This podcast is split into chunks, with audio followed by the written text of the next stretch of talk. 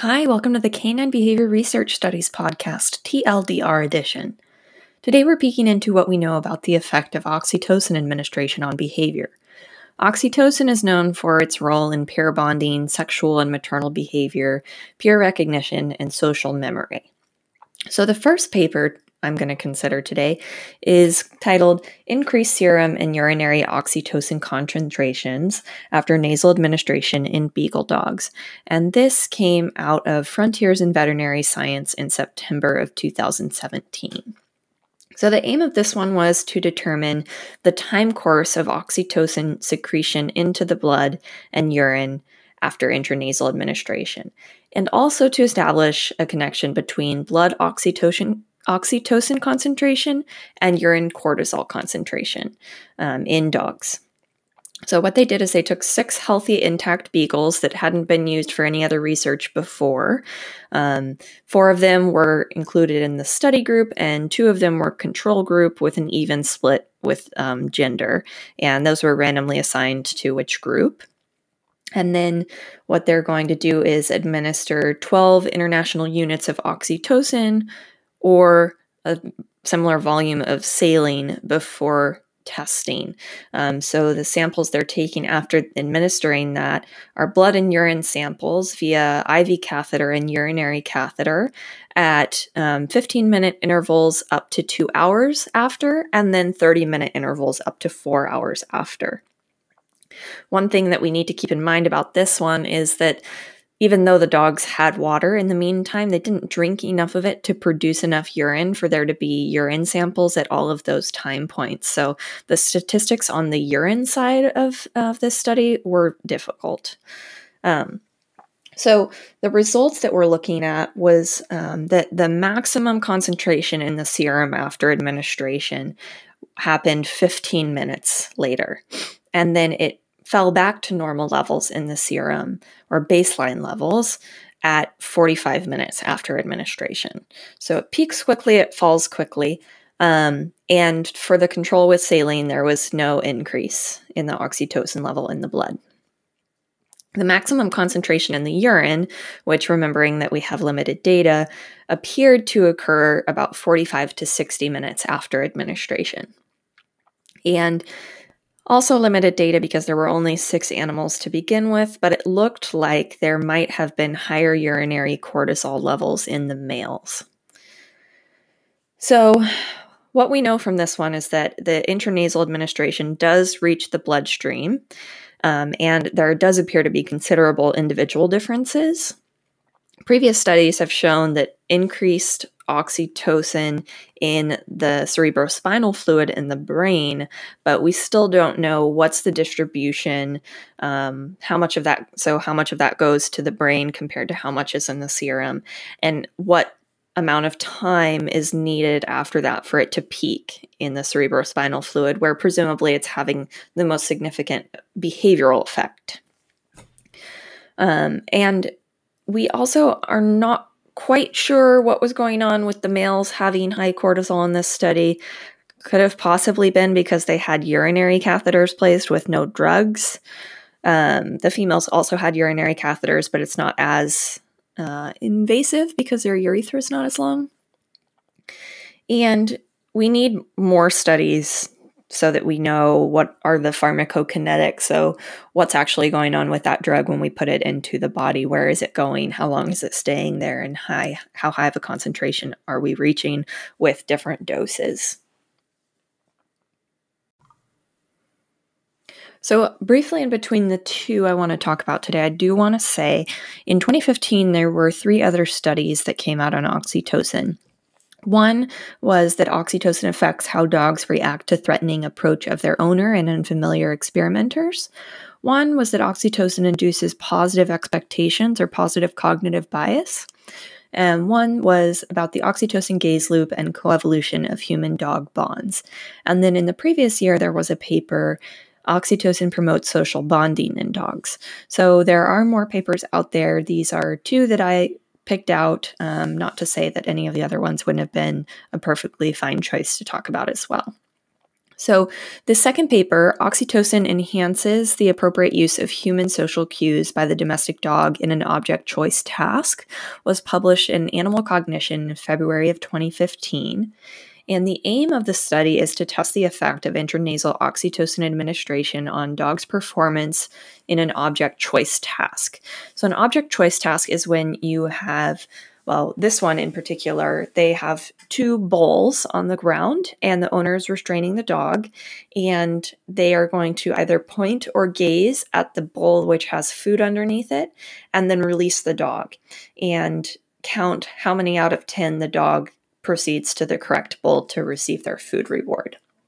So, the hypothesis number one is that oxytocin is going to improve their performance in the pointing task compared to saline. Number two is that it's going to improve um, gazing at the experimenter and then performance on the gaze task compared to saline.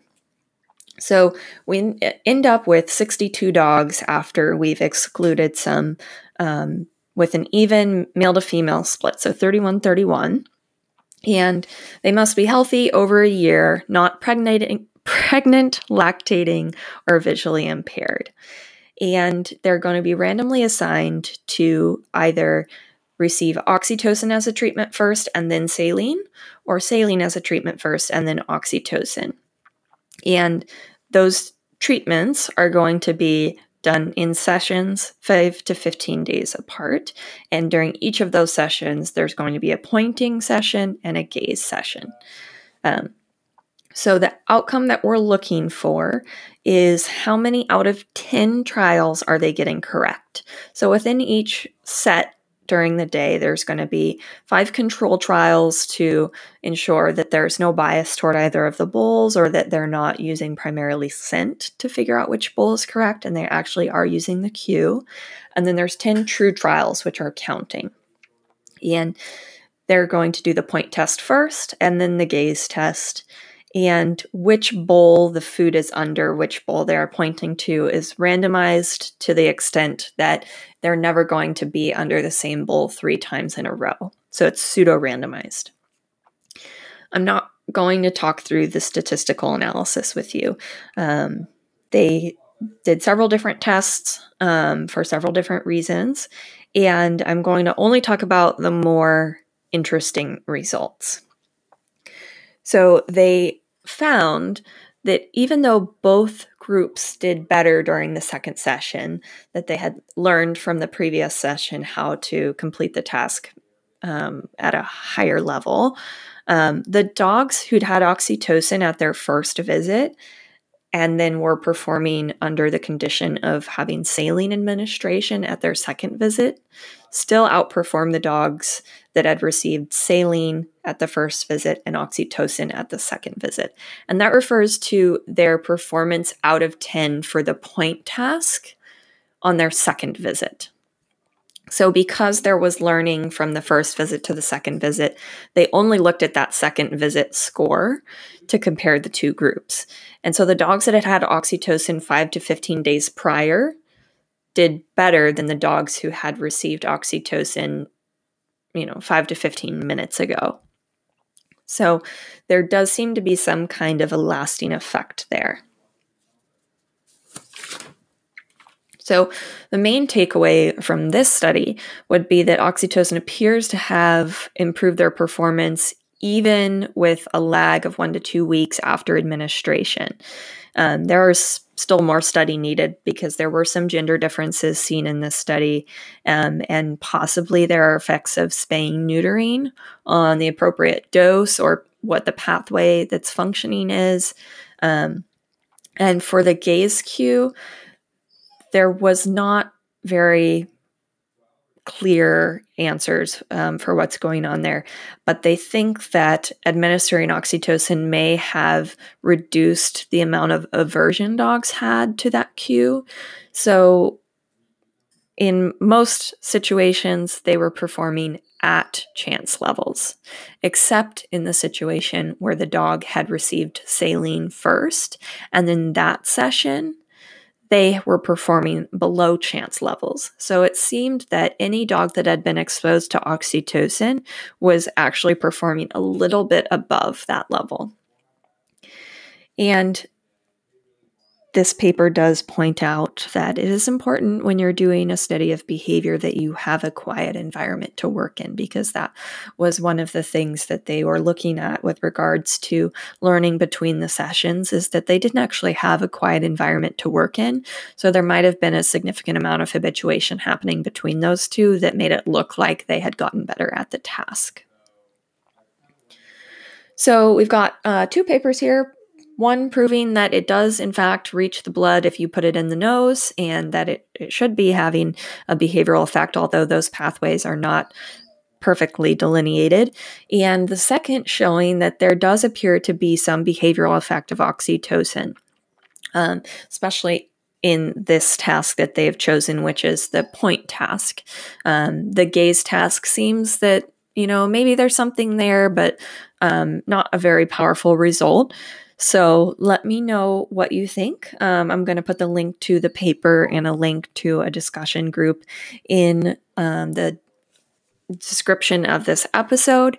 And you can let me know if you go look at any of those other studies I mentioned, if any of them are much, much um, more impressive and you'd like me to share those with other people as well.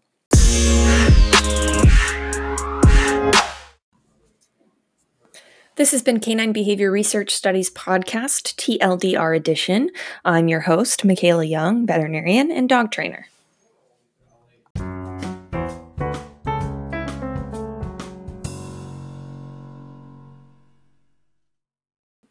Woof.